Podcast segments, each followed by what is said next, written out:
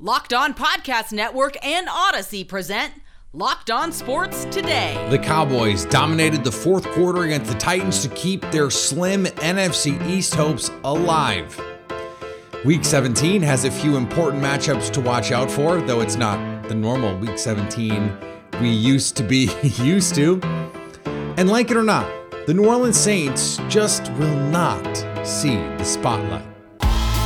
I'm Peter Bukowski, starting your day with the can't miss stories and biggest debates in sports. You're locked on sports today. Searching all major sports. Found.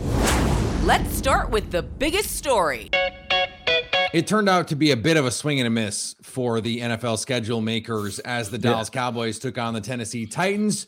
The Titans announcing shortly before the game that it would not be Malik Willis, who is, by the way, the backup already for the Titans. It would be third stringer Josh Dobbs.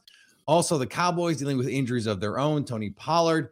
This was a bit of a, a mash unit kind of game for a team in the Titans that didn't need to win to win the AFC South, and the Cowboys, who are like half battling for the NFC East, yeah. but not quite doing that. So, Okay, the, the, final score 27 13. The Cowboys win it. Joining me now from Locked On Cowboys, Landon McCool.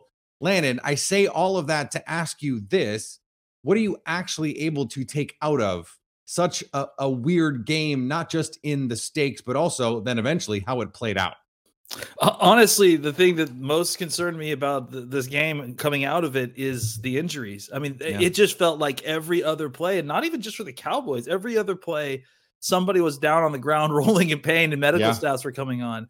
Um, you know, look, you you summed it up pretty well. This game meant nothing to Tennessee, and it only meant slightly more to Dallas uh, because they they still needed to thread a needle of of you know if Philadelphia magically loses all their games and the Cowboys win all their games, and then you know San Francisco loses at least one and Minnesota loses one. So you know it there is something to the game, but there really really wasn't much. It was a non-conference game. Uh, so I think for most both teams, it was about getting through the game healthy and trying to you know get things ready for setting themselves up to get in the playoffs or to play in the playoffs. And I feel like the, both teams failed pretty miserably at, at, at that part, you know, and, and that's the unfortunate part that was happening with kind of a slick field tonight. So for the Cowboys, if you're trying to say, okay, this game, you know, really matter that much, but what you want to do is be able to take away some things that allow you to push toward the playoffs. Yeah. We know no Tony Pollard in this game. Ezekiel Elliott, 19 carries, 37 yards against a pretty good Tennessee Titans defense. So maybe not the worst. But Dak Prescott had two interceptions, really only one of them on him, but still coming out of what happened last week, there were some questions being raised about Dak Prescott. What are you able to take from this game that you think you can say, okay, this means something moving forward, good or bad? Uh, that the as much as people want to continue to make me worried about the interceptions, the Cowboys keep winning with them, and that in that you know, like as much as people want to tamper Dak down and tell him to be less aggressive, uh, he keeps winning by that way, you know. So I I, I don't know. I I think that that the interceptions are obviously going to be the turnovers are going to be a, a a a huge you know storyline going into this week, just like they were last week, you know. And and I think that it's important thing that to keep in mind that you cannot turn the ball over a ton against good teams and win. What you also can't do is go into your shell and play conservative football uh, because you're playing a tough team. So I, uh, you know, I, I think that Dak's incredible efficient efficiency numbers exist with those turnovers. So what the Cowboys really need to do is kind of tighten up on all the other spots because if you look at it like you know definitely that that Kevin Byard interception was on him, but you know there has been too many of these ball bouncing off the hand of receivers and then right into uh, the opposing team defenders. And and if they could just kind of get some regression on that finally, uh, I feel like the Cowboys offense will be in good shape. So, okay, the Cowboys, where in the NFC standing hierarchy, not just the standings, but in terms of the quality yeah. of the teams coming out of this week, now, for them, just one more game to play. Where are they in the NFC standings, do you think, in terms of hierarchy of quality of team, not true standings? You know, I think they're right there. I mean, I, I think that you know it's still uh, they beat Philadelphia, but Philadelphia with Jalen Hurts is is is still a different beast, and I think that everyone kind of needs to recognize that he adds an element to their offense that that makes it more difficult to face. Uh, so I and I think they've earned t- t- the benefit of a doubt there. So I, I would put them up top, and I would put Dallas right in that next tier with San Francisco. With you know, I'm hesitant to put Minnesota in there despite their record, but but I mean, you know, just kind of in that the class, second class of of the NFC.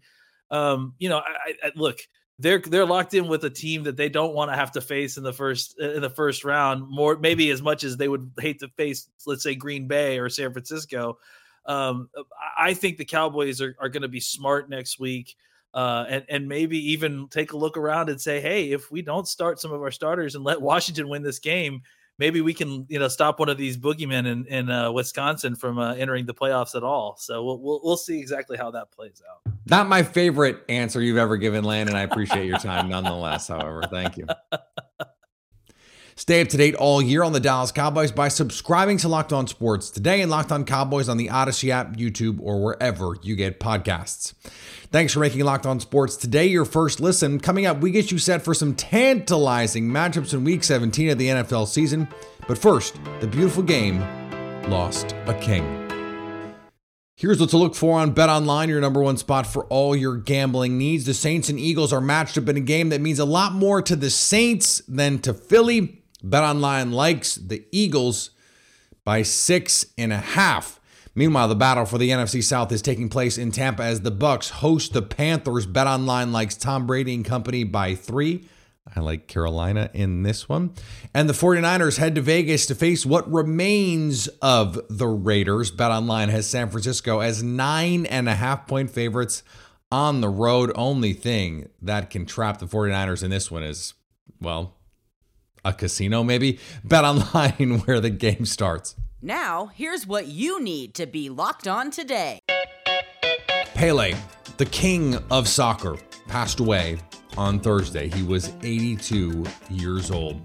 The standard bearer of the beautiful game had undergone treatment for colon cancer since 2021 he had been hospitalized for the past month with multiple ailments. Sao Paulo's Albert Einstein Hospital, where Pele was undergoing treatment, said he died at 3:27 p.m. due to multiple organ failures resulting from the progression of colon cancer associated with his previous medical condition. Pele spent nearly two decades enchanting fans and dazzling opponents as the game's most prolific scorer with Brazilian club Santos and the Brazil national team. He won three World Cups for Brazil during his career. Detroit guard Killian Hayes and Orlando's Mo Wagner were each given multi game suspensions for their role in a scuffle the other night in the NBA. Eight other Magic players were also given a one game ban for leaving the bench. Hayes, who struck Wagner in the back of the head, was given a three game suspension without pay. Wagner was banned two games, and the Pistons' Hamidou Diallo was suspended one game by NBA Executive Vice President Joe Dumars. For the Magic, Cole Anthony, RJ Hampton, Gary Harris, Kevon Harris, Admiral Schofield, Franz Wagner, Mo Bamba, and Wendell Carter Jr. were all suspended one game. The fallout from the game in Detroit on Wednesday night was so large that the suspensions of the Magic players will be staggered so they have enough available players to play their next game. The Celtics turned things around in the fourth and dropped the Clippers on Thursday. Boston Celtics got a little dicey there at the end, tried to run out the clock a little bit too early, but they come away with a huge win, fourth in a row, to end this homestand. I'm John Karalis from the Locked On Celtics podcast here at the TD Garden.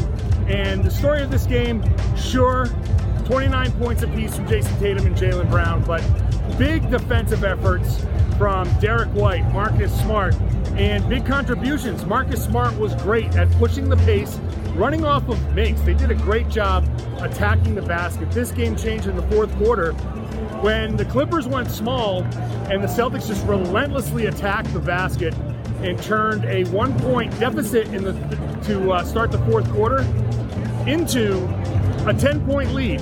Now, again, they did try to run out the clock a little too early. They got a little uh, trying to uh, not lose rather than win this game. But when it came down to it, they got stops on two key plays down the stretch. Uh, Derrick White got a block, Al Horford got a block. The Celtics got the free throws that they needed. This is a much needed close to this homestand that started with those losses to Orlando and Indiana, and now to have wins over the Bucks, over Milwaukee, uh, over Minnesota, now over the LA Clippers. Big, big wins teams before they head on the road now for four, starting in Denver. The Grizzlies traveled north of the border and came out victorious over the Raptors. Wasn't that fun? That was fun, right? Basketball is fun, especially when you win. And the Memphis Grizzlies, it seems, had forgotten how to do that in recent days and games. That problem is now over after a victory over the Toronto Raptors. I'm Joe Mullinax of Locked On Grizzlies, and it came through a variety of contributors. Of course, Ja Morant looking extremely impressive, dishing out a ton of assists, career high, franchise marks as an assist creator, but you need guys to finish those shots. And Ja had two and more to tango with him as he went on his passing journey in this game. It was fun to watch Dillon Brooks, who always seems to relish the opportunity to go play in Toronto, defending Pascal Siakam, finding ways to get his offense. It was good to see Desmond Bane get a little more comfortable out there game by game. And most importantly, it was good to see this team smile again. They found their smile north of the border against the Raptors. Hopefully, it sticks around. And Alexander Ovechkin scored, but the Capitals lost in overtime to the Senators. For the first time this season, the Ottawa Senators have won a game when trailing after two periods. I'm Ross Levitan from Locked On Senators, breaking down a 4 3 OT win over the Washington Capitals, snapping the Caps' win streak at six, and putting the Senators on a streak of their own. They've got points in three straight and now come back from the Christmas break, beating Boston and Washington both past extra time. Alex DeBrincat scored twice, the game tying goal and the game winner. And now the Sens, after trailing after two periods, are now 1 13 and 2. For more, check out the postcast and stay tuned for tomorrow's Locked On Senators podcast. It's your team every day. Is another story you need to know. The season has reached a crescendo for the Panthers. This week, they can make or break their surprise NFC South Championship campaign with a win in Tampa Bay over the Buccaneers. Locked on Panthers host Julian Council has their key to a big win.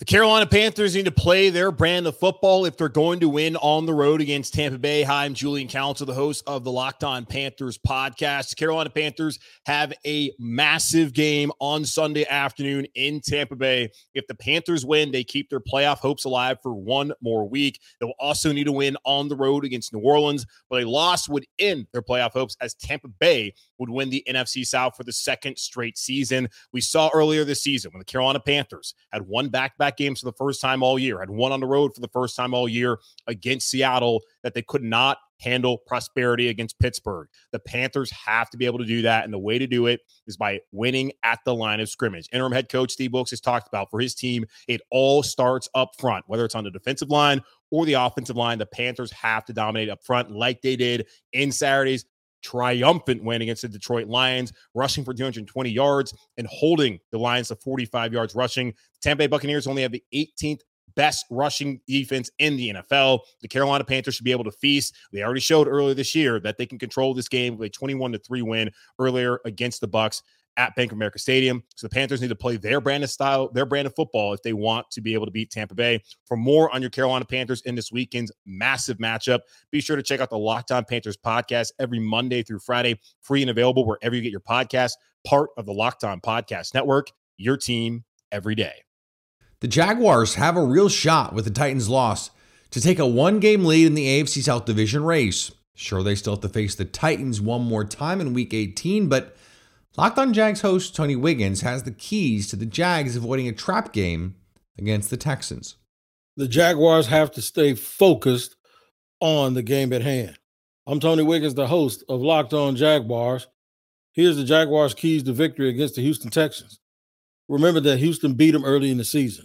They need to pay attention to what's in front of them and not what's ahead of them and look forward too much to their showdown for the AFC South with the Tennessee Titans the following week. The Houston Texans have played hard all year, especially the last three games. I think if the Jaguars want to keep their momentum heading into that game against the Titans, they need to keep their momentum by beating the Houston Texans. Trevor Lawrence needs a turnover free game. They need to convert third downs and get Houston off the field when they have the football. Make sure you check me out on Locked On Jaguars podcast, where it's your team every day. We thank you for making us your first listen. And the path to home field advantage seems pretty easy for the Chiefs. Just win out and hope the Bills trip up. Is that all? but both games come against sub 500 teams and their division games. Locked on Chiefs host Chris Clark has some thoughts on how KC can take care of business this week against the reeling Broncos. The Kansas City Chiefs' key to victory this week is very simple. It is do not turn the ball over. I am Chris Clark, host of Locked On Chiefs. There's a lot to talk about when it comes to this team, but the key for this team going forward, and it has been continued to be a key for the past several weeks, is they have continued to turn the ball over up until they play the Seattle Seahawks. At that point, they did not turn the ball over once. That is the first game in 10 games where they did not have a turnover. If they want to play against the Denver Broncos, they want to beat the Denver Broncos. It is very simple. Hold on to the ball. Do not turn the ball over. The last time these teams played, they had three turnovers. Mahomes threat had three picks against that Denver Bronco team. Uh, that is definitely not something you want to do, especially with the Bronco team that's going to have a little bit more to play for with the new coach coming in this week to Arrowhead. For more on this game and more on the Chiefs, check out the Locked On Chiefs podcast, part of the Locked On Podcast Network, your team every day. Coming up, why won't the New Orleans Saints just go away? The New Orleans Saints were a trendy, I can sound smart about football too pick to win the NFC this preseason. They have not lived up to any expectations, though. Be that as it may, rumors persist about a resurrection in the Big Easy this offseason that will keep the Saints in the spotlight, whether we like it or not. So the New Orleans Saints went from being this team where you never had questions about to now having some of the most exciting questions of the offseason waiting to be answered. The NFL cannot keep the New Orleans Saints out of the spotlight. The New Orleans Saints will always find their way there, whether it's because they're hoisting a Lombardi trophy, whether it's because they have one of the best coach quarterback duos in the history of the league, or whether it's because there's simply so many different. Oh, oh, oh, by the way, they could potentially have one of the next best quarterback uh, head coach duos in the NFL, or they're doing something that rarely happens in the NFL in trading away a head coach. No matter what, the New Orleans Saints are star power. They will find their way to center stage. They will find their way to down center. They will find their way under the spotlight, whether the NFL likes it or not. And in one case, if Sean Payton and Tom Brady end up teaming up in New Orleans, they put the NFL in a really, really tough position to choose whether or not they like the Saints or don't like the Saints, even with Tom Brady at the helm. This is, by the way, how smaller market teams stay relevant. Not that I think that they're doing this on purpose, not that I think the Saints have some master plan to stay relevant because they're in New Orleans and not San Francisco or Chicago or New York or Dallas.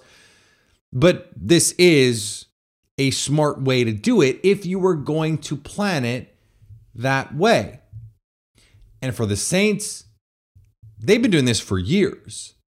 Not just the we want to stay in the news thing but we want to keep going for the thing thing.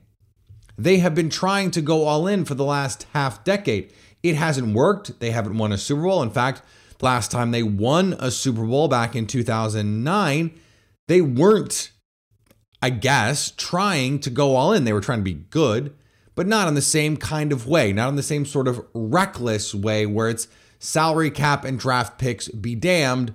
Let's just find a way to make the team better. They've been doing that not because it drives ratings, not because they're in a small market, but because this organization just operates that way. It also just happens to be the way that if you're a small market team, it makes sense for you to operate. And finally, Justin Jefferson has done some amazing things for the Minnesota Vikings this year. He's made some catches that top any highlight reel and has even lifted his quarterback's name into a few MVP conversations. Keyword, of course, being a few. Color Green Bay Packers cornerback Jaire Alexander unimpressed. He said, he, he don't jump in no super suit and, and get dressed and jump outside, you know what I mean? I don't either sometimes. But You know, like he human is what I'm saying. So like it ain't, you know, we ain't putting too much onus on nobody. He's a really good receiver, but at the end of the day, I'm a really good corner. We got really good corners. We got really good, you know, linebackers. So hey, D line, you know, whatever it is. But you know, you don't want to put too much focus on that one person because like, you know, first game that was a fluke. Thanks for making Locked On Sports today your first listen. Now go find your favorite team's Locked On podcast and make them your second listen. Coming up on Monday, will we have some closure to the playoff picture? So at least until tomorrow, stay locked on sports today.